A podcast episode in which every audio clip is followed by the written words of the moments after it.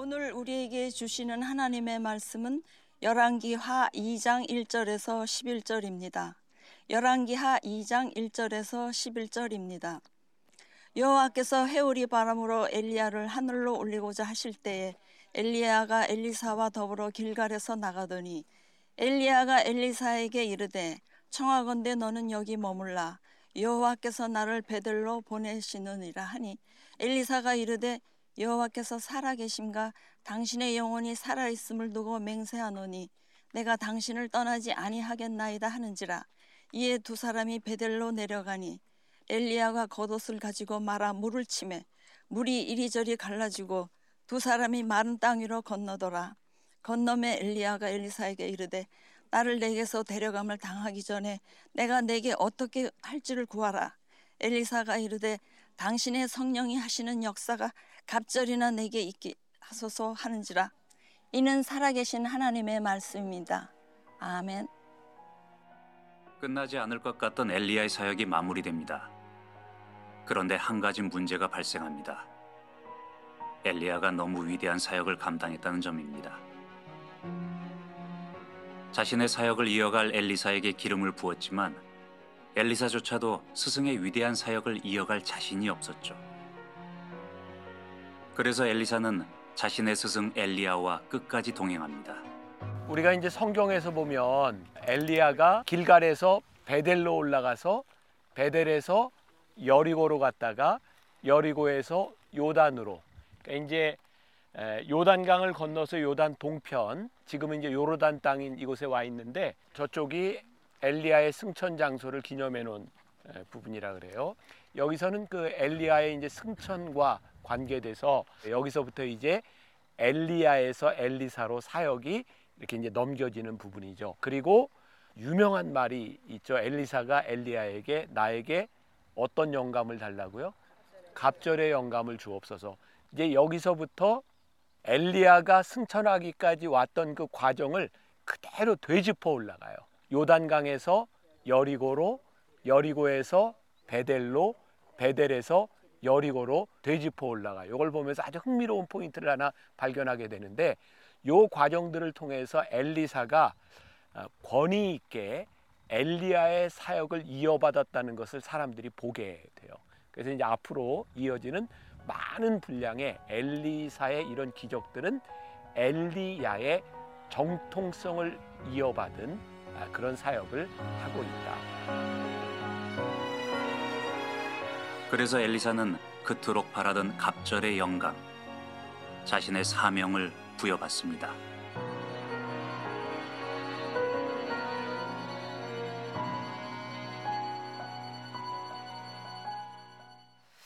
제가 저 성지에서 설명을 하면서 아주 흥미로운 포인트라고 얘기를 했는데 여러분들은 어리둥절한 포인트로 이렇게 들으시는 것 같아요. 여러 가지 지명들이 등장을 하는데 잊어버려도 좋습니다. 그렇지만 우리가 지금까지 해온 여정을 한번 볼게요.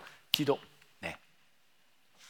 엘리야가 처음 저 그릿 시내가 사해 위에 보이는 그릿 시내가에서부터 시작했던 거 기억하시죠? 그릿 시내가에서 첫 번째 기적 저쪽 위에 사르밧으로 갔다가 사르밧에서 갈멜산으로 갈멜산에서 엘리야가 어디로 가죠? 저 밑에 부엘사바에 가서 나 어, 죽고 싶습니다라고 이야기했던 부분 그리고 새롭게 힘을 넣고 어디로 갔죠? 저 위에 지난주에 이스라엘로 가서 저기에서 아하방에게 이야기를 하는 그런 부분들 여기까지 나봇의 포도원 이야기까지 기억나시죠? 자 오늘은 이제 엘리야의 사역이 끝이 납니다. 그리고 엘리사로 넘어가게 돼요. 제가 어제 저녁에 아, 미국에서 돌아왔기 때문에 토요일 설교를 못했거든요. 이종현 목사님이 저와 함께 아, 성주세를 갔기 때문에 이종현 목사님이 토요일 설교를 하는데 제가 이렇게 듣다 보니까 엘리야와 엘리사 이름 비슷하잖아요. 헷갈리는 부분이 몇 부분 나오더라고요. 자, 저도 몇 번 헷갈릴 것 같아요. 여러분들의 포인트 어디서 틀리나 이걸 잡아낸다는 마음으로 집중해서 들으셔도 좋을 것 같아요. 그리고 제가 혹시 실수를 하더라도 엘리야에서 엘리사로 이렇게 사역이 넘어가는 것이다. 이 과정을 머릿속에 듣고 어, 어, 말씀을 들으면 좋을 것 같습니다. 자, 오늘 말씀에 등장하는 갑절의 영감이라는 것이 있어요. 아, 엘리사가 엘리야에게 갑절의 영감을 주십시오. 이게 실질적인 갑절의 영감일 수도 있고 때로는 상징적인 의미를 가질 수도 있을 것 같아요. 저희 아버님이 갑자기 심장마비로 한 18년 전에 돌아가셨어요. 아, 우리 가족들이 장례를 다 치르고 이제 유품을 정리하게 됐죠. 근데 유품 중에 우리 사남매가 별로 가질 수 있는 게 없어요. 근데 딱 하나 우리 아버님이 차시던 시계가 있는데 오메가 시계, 시계가 하나 있는데 그걸 제가 갖겠다 그랬어요. 그리고 제가 지금은 이제 망가져서 수리를 맡겨놓고 있는데 그 시계를 제가 찹니다. 아버지의 사역을 제가 이렇게 이어가면서 어, 제 마음속에 아, 버지와 함께 이 사역을 했으면 좋겠다라고 했을 때 상징적인 그 시계 그게 무슨 능력이 있겠어요. 그러나 상징적인 의미를 저에게 주는 거죠. 제가 우리 부목사님들이 이제 새로운 사역지로 나갈 때 얼마 전부터는 제가 이렇게 매던 넥타이를 꼭 선물을 합니다. 새 거를 사주는 것보다 함께 사역했던 우리 부목사님들에게 제가 늘 하고 다니던 넥타이를 주면 좋겠다. 함께 사역이 이어졌으면 좋겠다. 그런 마음이죠. 저는 그렇게 상상을 해봅니다. 엘리사가 엘리야에게서부터 새로운 사역을 이어받았을 때 그의 마음 가운데 아, 내가 상징적으로 저 선생님, 저 위대한 스승의 것을 내가 지금 물려받았으면 좋겠다라는 그런 마음으로 이 사역이 이어져 가고 있다는 것을 보게 됩니다. 오늘 말씀 가운데는 몇 가지 지명들이 등장을 합니다. 베델에서 여리고로 여리고에서 요단강으로 그런 여정들이 있어요. 여러분들이 어디에 있는지는 잘 모를 수 있겠지만 자, 열왕기하 2장 2절과 3절 말씀을 우리들이 한번 주의 깊게 같이 읽어보면 좋을 것 같아요. 자, 같이 시작. 엘리야가 엘리사에게 이르되 청하건대 너는 여기 머물라 여호와께서 나를 베델로 보내시느니라 하니 엘리사가 이르되 여호와께서 살아계심과 당신의 영혼이 살아 있음을 두고 맹세하노니 내가 당신을 떠나지 아니하겠나이다 하는지라 이에 두 사람이 베델로 내려가니 베델에 있는 선지자의 제자들이 엘리사에게로 나와 그에게 이르되 여호와께서 오늘 당신의 선생을 당신의 머리 위로 데려가실 줄을 아시나이까 하니 이르되 나도 또한 아노니 너희는 잠잠하라 하니라 마이크 잠깐 꺼주세요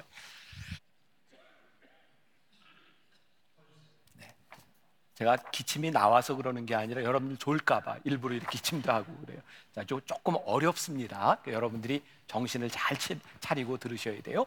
지금 여기 있던 2절과 3절에는 여러분들 성경에 베델이라고 하는 지명에 그냥 열이고 요단이라고 하는 지명을 어, 넣으면 똑같은 말씀이 반복되고 있어요. 엘리야가 엘리사를 데리고 다니는 요 과정들의 지명들이 나오고 있는 거예요. 여기서 그냥 몇 가지 그런 의문이 듭니다. 오늘 말씀을 통해서 이 의문을 다 풀 수 있을지 없을지 모르겠어요. 그런데 엘리야는 엘리사에게 왜 자꾸 여기서 머물라고 했을까? 그 이유는 무엇일까? 또 엘리사는 왜 굳이 스승이 여기 머물라고 하는데 하나님의 살아계심을 두고 맹세하노니 나는 당신을 떠나지 않겠습니다라고 말하고 있을까? 또한 엘리야와 엘리사 그리고 그를 둘러싼 이 선지자 그 제자들은 엘리야가 승천하는 것을 알고 있었는가 모르고 있었는가? 엘리야는 왜 사람들에게 너희들은 잠잠히 머물라라고 이야기했을까? 이런 의문들도 우리들이 한번 가지고 오늘 말씀을 들으면 좋을 것 같아요. 자, 엘리야의 하나님에서 엘리사의 하나님으로 지금 바뀌어지는 요 중간 transition time에 우리들이 있어요. 오늘 저는 두 개의 포인트를 여러분들에게 설명하려고 하는데 아무튼 시간 되는 데까지 첫 번째는 엘리야는 굉장히 무섭게 심판을 이야기하는 어쩌면 사람을 죽이는 사역을 합니다. 우리가 잘 아는 것처럼 갈멜산에서 850명의 사람들을 다 목을 베는 일들이 있잖아요. 근데 엘리사는 사람을 살리는 사역을 합니다. 그러니까 오늘부터 여러분들이 유심히 보게 될 것, 엘리사를 통해서 일어나는 기적은 대개 살리는 사역이다. 이렇게 봐도 좋을 것 같아요. 또 설명을 하겠지만 엘리야는 사역의 여정 가운데 늘 홀로 있었어요. 그런데 엘리사는 늘 누군가 함께 합니다. 요 두 개의 중요한 포인트들이 이제 엘리사 사역을 통해 나타나게 되겠죠. 자, 오늘 본문에서 다루지 않았지만 열왕기하 2장 14절에 보면 아주 흥미로운 구절이 있어요. 같이 봅니다. 자, 시작. 엘리야의 몸에서 떨어진 겉옷을 가지고 물을 치며 이르되 엘리야의 하나님 여호와는 어디 계시니까 하고 그도 물로 치매 물이 이리저리 갈라지고 엘리사가 건너니라. 저기 지금 여기에서는 엘리사가 요단강을 가르는 기적이 있는데 이 이전에 엘리야가 요단강을 갈랐었어요. 이제 엘리야의 사역이 엘리사로 넘어오면서 엘리사가 엘리야가 행했던 똑같은 기적을 행합니다. 그리고 사람들이 그것을 보게 되죠.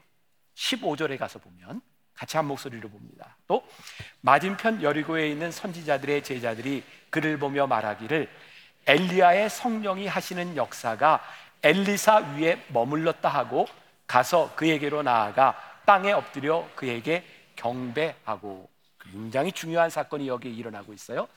엘리야의 하나님이 이제 누구의 하나님이 되는 거예요? 엘리사의 하나님이 되는 거예요. 그런데 사람들이 그걸 보고 야, 이제 엘리야에게 임했던 성령이 엘리사에게 임했나 보다라고 말하는 거예요. 성경에는요 아주 흥미로운 표현들이 나오고 있는데 누구의 하나님이라는 표현이 있어요. 아브라함의 하나님, 이삭의 하나님, 야곱의 하나님. 자 이게 뭐가 흥미로운가? 아브라함의 하나님으로 불리우기 전에 그 하나님은 아브라함과 인격적이지 않습니다. 근데 아브라함의 하나님으로 불린다고 하는 것은 하나님의 역사가 아브라함 가운데 일어나고 있다는 거예요. 엘리야의 하나님에서 엘리사의 하나님으로 불리운다고 하는 이야기는 뭐예요? 엘리사에게서 하나님의 역사가 일어나고 있다는 거죠. 오늘 말씀을 전하며 저는 만나교회 담임 목사로 여기 서 있어요.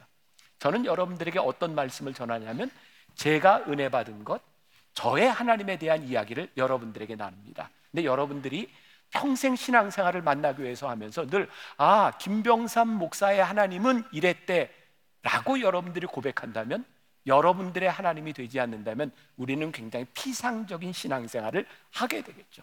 오늘 저의 마음속에 기대가 있다면 하나님 말씀을 듣는 우리 성도들 가운데 김병삼 목사의 하나님이 아닌 나의 하나님으로 고백되게 하여 주옵소서.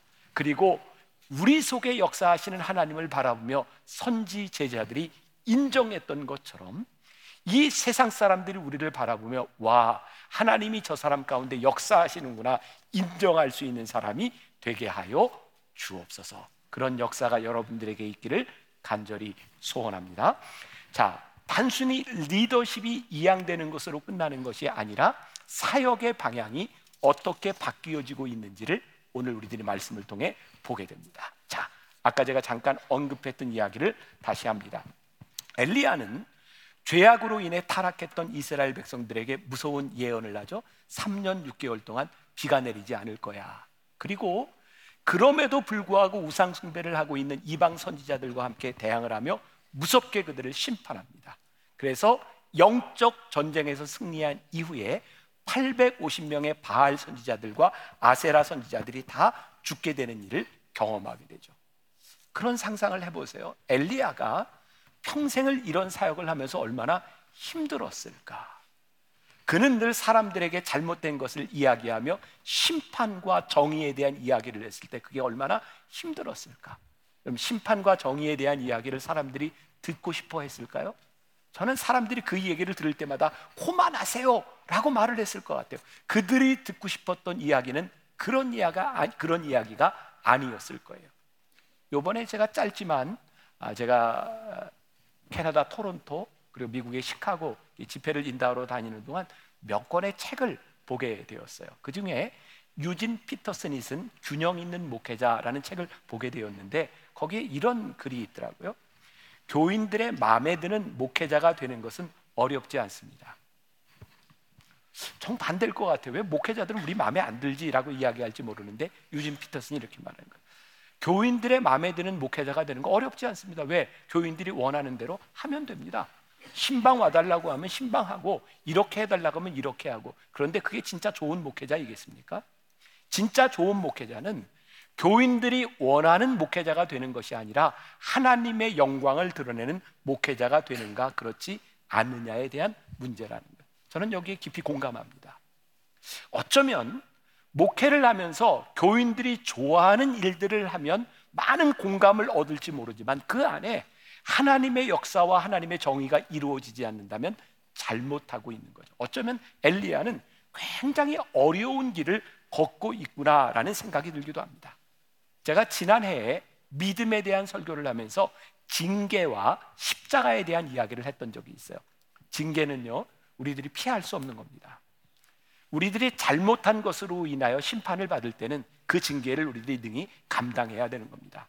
미안하지만 여러분들의 삶에 여러분들이 잘못 살았던 것으로 인하여 여러분들이 징계를 받고 있다면 그 시간은 잘 지나가야 됩니다. 근데 십자가는요, 우리들이 선택하는 겁니다.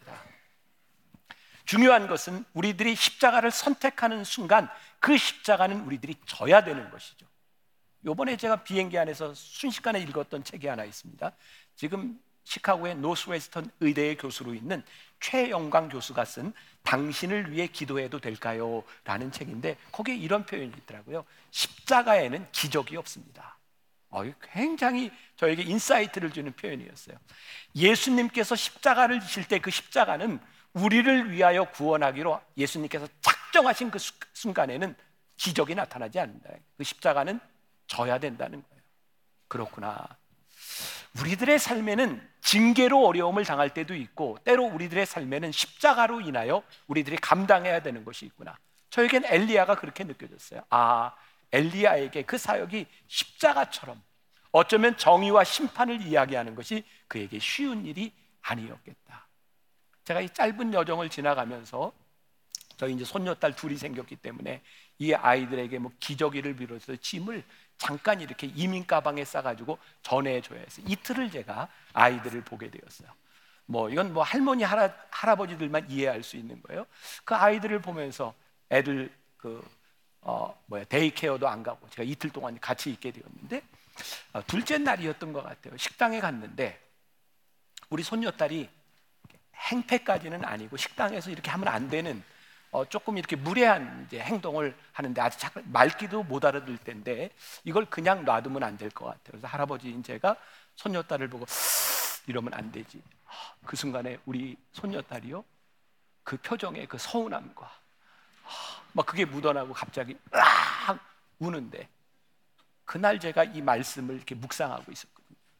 하나님 아버지의 마음이 느껴졌어요. 아, 엄한 사랑이 참 힘든 사랑이구나. 우리들이 충분히 사랑을 줄 수 있어요. 그런데 엄한 사랑, 너에게 이것을 이야기하지면 안 된다는 그 사랑이 참 힘든 사랑이구나. 그러니까 엘리야의 사역이 참 힘들었겠다는 생각이 저에게 들었어요. 그런데요, 하나님은 우리들에게 공의와 심판과 엄한 것만 이야기하시는 분이 아니라 우리들의 삶을 통하여 끊임없는 자비와 긍휼도 말씀하고 있어요. 그러니까 우리의 신앙은 늘 이 양면성을 우리들이 가지고 있어야 되는 거예요. 어, 올해인가요? 우리가 특별 새벽 기도에 변화산을 하면서 짙은 구름 더 깊은 극률이라는 주제로 우리들이 말씀을 나누었던 적이 있어요. 마크 그로캅의 이 책 가운데 그런 구절이 있습니다. 예루살렘의 몰락 가운데서도 여전히 하나님이 다스리고 계신다. 유다의 파멸에도 불구하고 하나님의 긍휼은 끝나지 않았다. 하나님의 성실하심은 여전히 크다. 우리의 시간과 느낌, 생각으로는 암담해 보여도 애통하면서 하나님의 긍휼이 매일 새롭다는 사실을 기억하면 소망이 되살아난다. 진리를 떠올리면 소망이 솟아난다. 내가 장담한다. 그리고 하나님도 약속하셨다. 이때 저에게 떠오르는 찬양이 하나 있었어요. 주의 자야는 끝이요 그의 자비는 무궁하며 아침마다 새롭고 늘 주의 성실이 그이라 성실하신 주님 다시 한번 찬양을 할 텐데요. 저에게 요번에 이 짧은 그 토론토에서 집회를 하고 목회자 세미나를 인도하고 시카고에서 그 유학생들 추수감사절에 어, 어디도 갈 데 없는 유학생들을 위한 집회를 아, 인도했어요. 저에게 진짜 큰 축복이 있었거든요. 그게 뭐냐면 제가 늘 이렇게 잊어버린 것 같았던 하나님의 은혜를 다시 이렇게 예, 제 속에서 이렇게 되새기게 된 일이었어요. 말씀을 전하기 전에 와, 하나님의 은혜가 오늘 나에게 새롭구나. 그리고 말씀을 전하면서 말씀을 듣는 성도들과 함께 많은 눈물들을 흘렸어요. 아, 주의 인자가 내 속에 새롭구나. 저는 오늘 이 말씀을 전하면서 때로 우리들의 삶의 징계와 십자가와 공의와 심판으로 인하여 강팍해진 우리의 마음 가운데 오늘 우리들에게 새로운 은혜를 베푸시는 그 하나님의 자비하심이 우리들에게 느껴졌으면 좋겠다. 다시 한번 찬양해 볼까요? 주의 인자는 끝이 없고 그의 자비는 무궁하며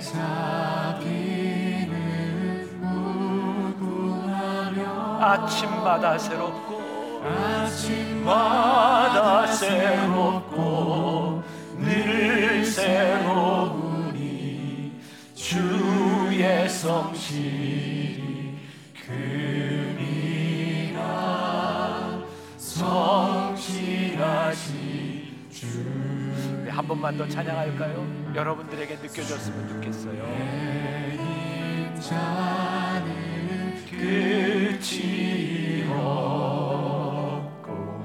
주의 자비는 주의 자비는 무궁하며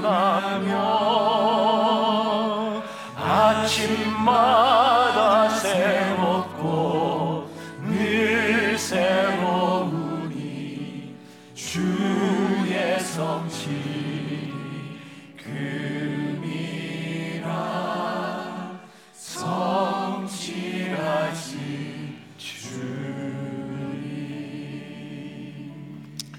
말씀을 묵상하는 가운데 제일 중요한 말씀 가운데 하나가 갑절의 영감일 것 같아요. 근데 저에게 이 말씀을 묵상하는 중에 아 그렇겠구나. 정의와 심판을 이야기하는 엘리야의 사역이 참 외롭고 힘들었지만 이 사람들에게 주의 자비와 긍휼을 선포하는 엘리사에게는 갑절의 영감이 필요했겠구나. 이제 우리는 엘리사를 통해서 백성들을 위로하고 살리는 놀라운 기적의 이야기들을 우리들이 보게 됩니다. 자, 엘리야에서 엘리사로 사역이 옮겨가면서 엘리사가 처음으로 행한 기적이 열왕기하 2장 15절 이하에 나오고 있거든요. 자, 19절 말씀만 우리 보겠습니다. 19절 같이 봅니다. 시작. 그 성읍 사람들이 엘리사에게 말하되 우리 주인께서 보시는 바와 같이 이 성읍의 위치는 좋으나 물이 나쁨으로 토산이 익지 못하고 떨어지나이다. 자, 이게 여리고에서 있었던 일이에요. 여리고는 굉장히 비옥한 곳이고 좋은 곳입니다. 어제 설교를 한 이종현 목사님은 이 설교를 하면서 여기에 물이 좋지 않아 토산이 익지 못한다라고 하는 것을 이런 의미로 어, 설명을 했더라고요. 어떤 성서 해석자들에 의하면 사람들이 아이를 가졌는데 아이를 순산하지 못하고 유산되고 죽는 그 토산이 좋지 못했다. 그렇게 볼 수도 있을 것 같아요. 어쨌든 이 물이 좋지 못한 것 여기에 소금을 던져 넣음으로 인하여 엘리사가 물을 새롭게 고칩니다. 아주 놀랍죠. 엘리야의 처음 기적이 뭐였죠? 3년 6개월 동안 비가 오지 않는 가뭄에 대한 무서운 심판을 이야기했다면 엘리사의 첫 번째 기억은 물을 새롭게 고치는 사역을 하게 됩니다. 이제 다음 주부터 우리들이 보, 보게 될 엘리사의 많은 기적들은 사람들을 살리는 일들을 보게 됩니다. 아, 여전히 바알을 숭배하고 있고 여전히 그들이 패악했지만 하나님께서 그들에게 어떤 자비를 베푸시는지를 우리들이 보게 되죠. 엘리야는요. 우상을 숭배하고 있는 바알 선지자들, 아세라 선지자들 우상 숭배에 대해서 무서운 심판을 내요. 엘리사는 그 당시에 이스라엘이 다른 외부의 적들로부터 많은 어려움을 당하고 있었는데 나라를 지키는 일을 합니다. 저에게 예전에 이런 말이 떠올랐어요. 하나님을 믿는 사람들에게 국경은 없지만 조국은 있다. 하, 감동할 줄 알았는데. 자, 하나님을 믿는 사람들에게 국경은 없지만 조국은 있다. 우리들이요 복음을 전하는 데 있어서는 저 북한 땅도 저 일본 땅도 모두 우리들이 복음을 전해야 될 우리들에겐 국경이 없어요. 그러나 우리들이 살아가는 이 땅에 하나님이 우리를 살게 하셨을 때 우리가 이 대한민국에 산다는 것은 이 대한민국을 지켜야 되는 조국이 우리들에게 있다는 것을 의미하기도 합니다. 여러분들에게 굉장히 좋은 영화를 하나 소개해 드릴게요. 핵소고지라는 영화가 있습니다. 꼭 한번 보세요. 영화 잘 만들었습니다. 이 핵소고지라는 영화는 신앙으로 인하여 전쟁에 나가지 않으려고 했던 양심을 가지고 병역을 기피하려던 사람들 그런데 전쟁에 나가서 어떻게 조국을 위해 싸우는가에 대한 모습들이 그 갈등의 모습들이 잘 나와 있어요. 저는 우리 신앙인들에게 정말 중요한 아, 신앙의 갈등, 우리들이 신앙으로 지켜가야 되는 것이 있다. 이 나라 조국에서 우리들이 정의와 하나님의 뜻을 선포하는 것은 어떤 의미이며 우리가 이 땅 위에서 조국을 지키는 신앙인으로 살아가는 것은 어떤 의미인지를 고민해야 된다고 생각해요. 저는 개인적으로 우리 그리스도인들로 인하여 이 나라에 큰 축복이 왔는데 그것은 공산주의로부터 이 대한민국을 지켜난 일이라고 생각합니다. 그 당시에 하나님을 믿는 사람들이 아니었다면 믿음으로 이 나라를 지키진 사람들이 없었다면 지금 우리는 이렇게 예배를 드리고 있지 못할 수도 있어요.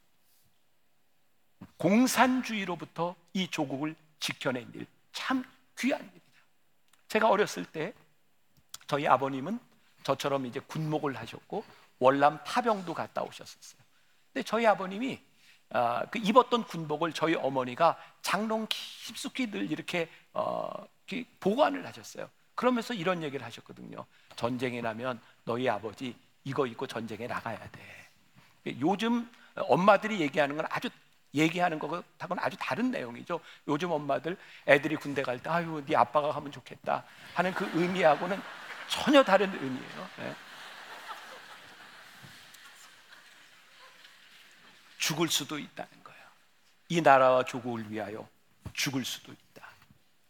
엘리야가 사역하던 시대에 바알을 숭배하는 우상 숭배자들이 많이 있었어요. 그럼에도 불구하고 엘리사는 이 나라를 지켜내야 된다는 그 믿음을 가지고 기도하고 그 나라를 지켜내기 위하여 많은 기적들을 행하게 되죠. 저는 이 시대를 바라보며 우리 그리스도인들이 가져야 될 것이 있다. 하나님의 말씀에 정의를 오른손에 들고 우리들이 이 정의로 보지 못한 이 나라를 어떻게 지켜낼 것이냐에 대한 믿음의 선포와 나라를 위한 기도가 우리들에게 필요하다. 나라와 대통령을 위해 기도한다는 것 이거 하나도 잘못된 것이 아닙니다. 어떤 위정자가 서든 어떤 대통령이 되든 우리는 그들을 위하여 기도해야 됩니다. 그러나 기도한다는 명목하에 정치의 권력과 교회가 결탁하여 불의한 일들을 우리들이 그냥 보고 있다면 우리들은 잘못 살아가고 있는 거예요. 이 두 가지를 우리들이 언제나 우리들이 예언자적인 기능과 우리들이 사랑과 긍휼의 기능을 우리들이 어떻게 가지고 있어야 되느냐는. 제가 26살 때 군목으로 군대를 갔어요. 저희 부대의 지휘관이 대령이었어요. 어느 날 사단장이 저희 교회에 온다는 거예요. 그런데 연대장이 저에게 이렇게 얘기를 하더라고요. 목사님, 사단장님이 와서 예배 참석을 하는데 목사님 설교를 저에게 먼저 보여줄 수 있습니까? 제가 거절했어요. 26살의 나이에 중위 계급장을 달고 대령이 이야기를 하는데 적어도 목사의 자존심이 설교를 검열받아야 된다고 하는 것은 제가 용납이 되지 않았어요. 멋있지 않아요? 진짜. 저에게 굉장한 용기가 필요했어요. 근데 진짜 어떻게 하나님의 말씀을 사람에게 검열을 받으며 설교할 수 있는 겁니까? 뭐 저에게 그런 생각이 종종 들어요. 언젠가 저에게 그런 기회가 올지 몰라요. 국가 조찬 기도에 대통령이 참석하는 그런 국가 조찬 기도에 저에게 설교하라고. 뭐 떡들 사람 생각도 않는데 뭐 이런 모르겠어요. 모르겠어요. 근데 저는 늘 이런 생각을 합니다. 대통령이 있는 자리에 저에게 설교하라고 할 때 제가 하나님의 말씀으로 예언자적인 말씀을 할 수 있다면 저는 갑니다. 그러나 그 말씀을 전할 수 없다면 어떤 자리에도 저는 가지 않습니다. 적어도 목회자로서 하나님을 믿는 사람으로서 우리들이 지켜야 될 자존심이 있는 거고요. 하나님의 말씀이 무엇인지를 우리들이 분명히 알아야 되는 것이 아닐까요?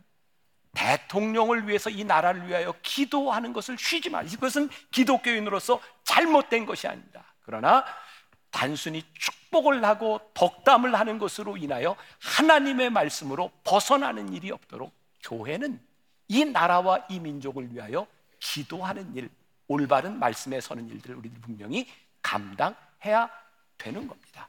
저는 우리 만나교회 성도들이 조국을 지키는 좋은 애국자들이 되었으면 좋겠어요.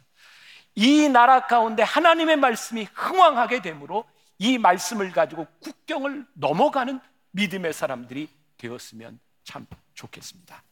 아, 오늘 말씀이 많이 남았는데 아, 제가 미국에서 왔는데 한국 시간이 조금 빨리 가는 것 같아요. 미국보다 이거 아, 좀 건너뛰어야 될 것 같아요. 자, 자, 자, 그냥 합시다. 자. 엘리야의 사역과 엘리사의 가족 어, 사역 가운데 굉장히 중요하게 비교되는 부분이 하나 있습니다. 엘리야의 사역을 보면 늘 그런 표현들이 따릅니다. 홀로 그릿 시내가에서도 엘리야는 혼자였고요. 그가 갈멜산에서도 혼자 싸웁니다.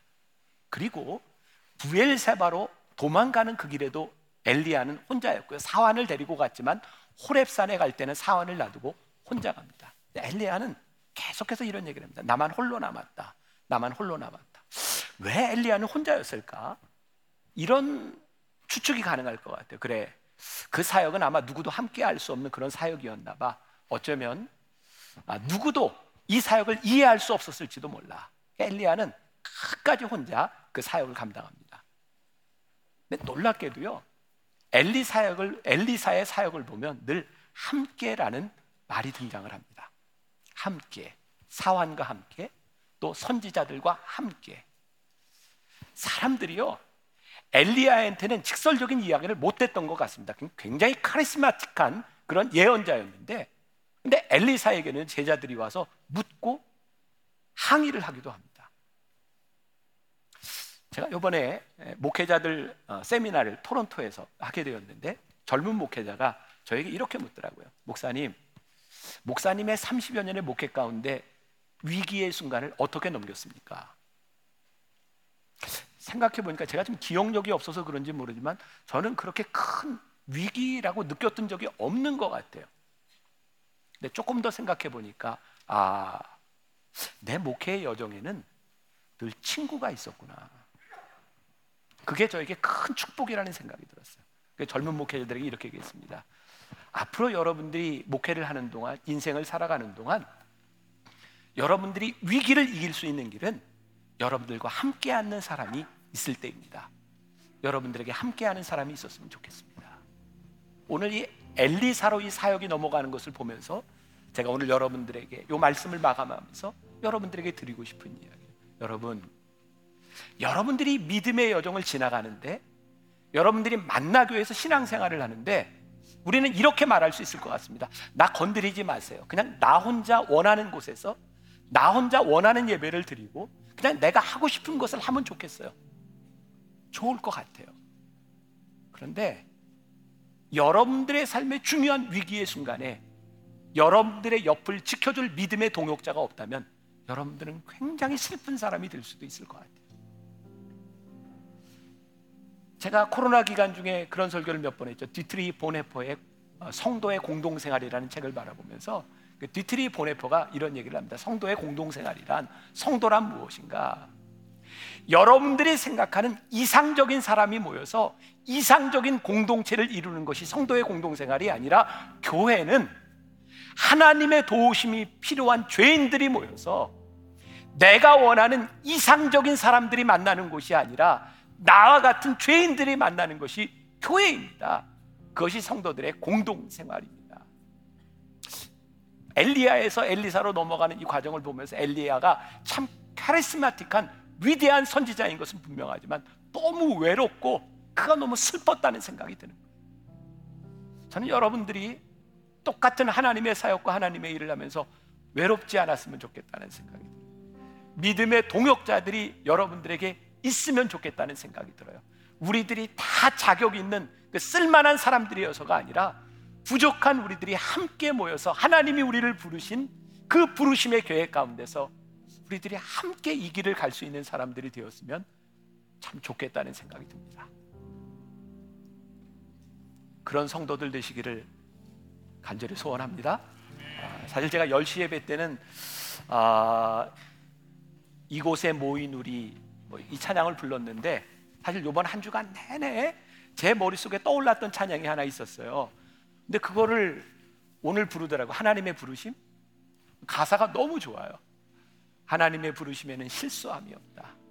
아, 여러분 우리를 이 공동체로 부르신 이유 하나님의 계획이 우리들 가운데 있음을 믿습니다. 가사가 굉장히 좋습니다. 그냥 입으로 부르지 말고 가슴으로 한번 찬양을 불러봅시다.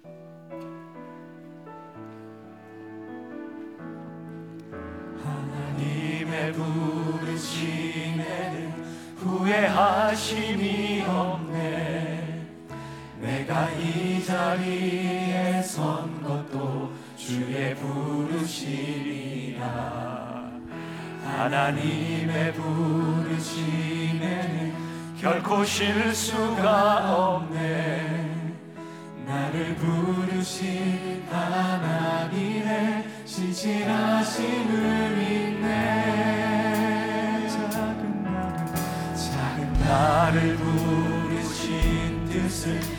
나는 알 수 없지만 오직 감사와 순종으로 주의 길을 가리라. 때론 내가 연약해져도 주님 날 도우시니 주의 놀라운 그 계획을 나는 믿으며 살리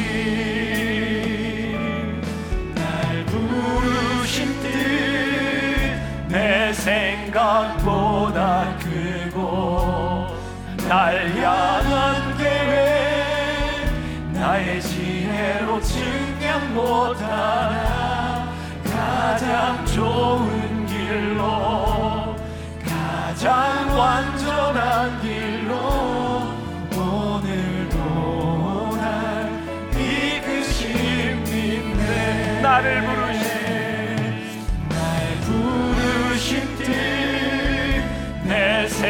생각보다 크고 날 향한 계획 나의 지혜로 증명 못하나 가장 좋은 길로 가장 완전한 길로 오늘도 날 이끄심 날날 부르신 뜻내 생각보다 크고 날 향한 계획 나의 지혜로 증명 못하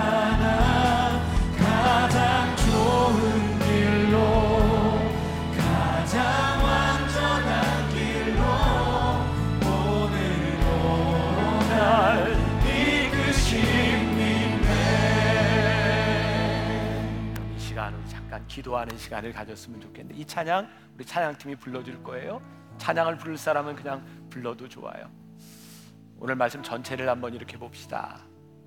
하나님 우리가 혹시 하나님의 심판과 징계로 인하여 어렵고 힘든 시간을 지나가고 있습니까? 아니면 내가 선택한 십자가가 너무 버겁고 무거워서 하나님 뭔가 기적이 좀 일어났으면 좋겠는데 십자가에는 기적이 없다니 아 내가 이 십자가를 지는, 져야 되는 거구나 하나님 나를 부르신 그 계획에 실수가 없으신데 하나님 작은 나를 부르셔서 오늘 이 자리에 있게 하셨다면 우리가 이 길을 가겠습니다. 신실하신 주님의 계획이 절대로 잘못되지 않음을 믿기에 오늘 우리가 이 자리에 있음이 하나님의 계획임을 믿기에 우리가 이 길을 함께 가고 싶습니다. 우리 한번 엘리사처럼 함께 이 길을 갈 수 있는 사람이 되었으면 좋겠습니다. 우리 찬양하며 우리 잠깐 기도합시다. 하나님의 부르심에 작은 나를 부르신 뜻을 나는 알 수 없지만 주님 우리가 이해가 안 될 때가 많이 있습니다. 하나님 왜 나를 이 자리에 부르셨는지 주님 우리들이 이해할 수 없는 순간들이 참 많이 있습니다. 우리의 연약함으로 인하여 하나님 하나님의 역사심을 우리들이 알수 없는 순간들이 많이 있습니다. 오늘 우리가 주의 부르심을 믿으며 주의 은혜를 믿으며 우리들이 나아갑니다. 주님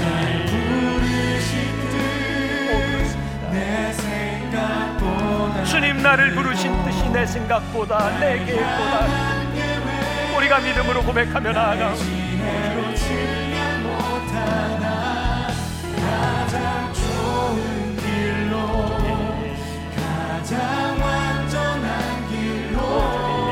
오늘도 날 이끄시.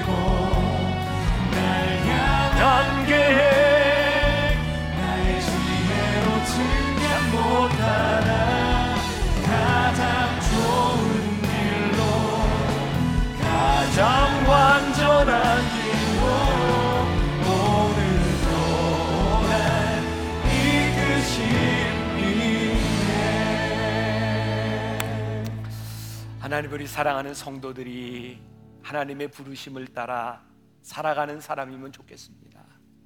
우리가 지금 어디에 어떤 처지에 무슨 일을 하고 있느냐의 문제가 아니라 하나님이 나를 부르셨다면 하나님의 뜻은 완전하심을 믿으며 그 믿음을 붙들고 승리하는 성도들이 되었으면 좋겠습니다. 우리 엘리사처럼 나 혼자 이 길을 가는 사람들이 아니라 함께 이 길을 같이 가는 귀한 믿음의 성도들이 되었으면 좋겠습니다. 끝까지 승리하는 주의 백성들이 되게 하여 주옵소서.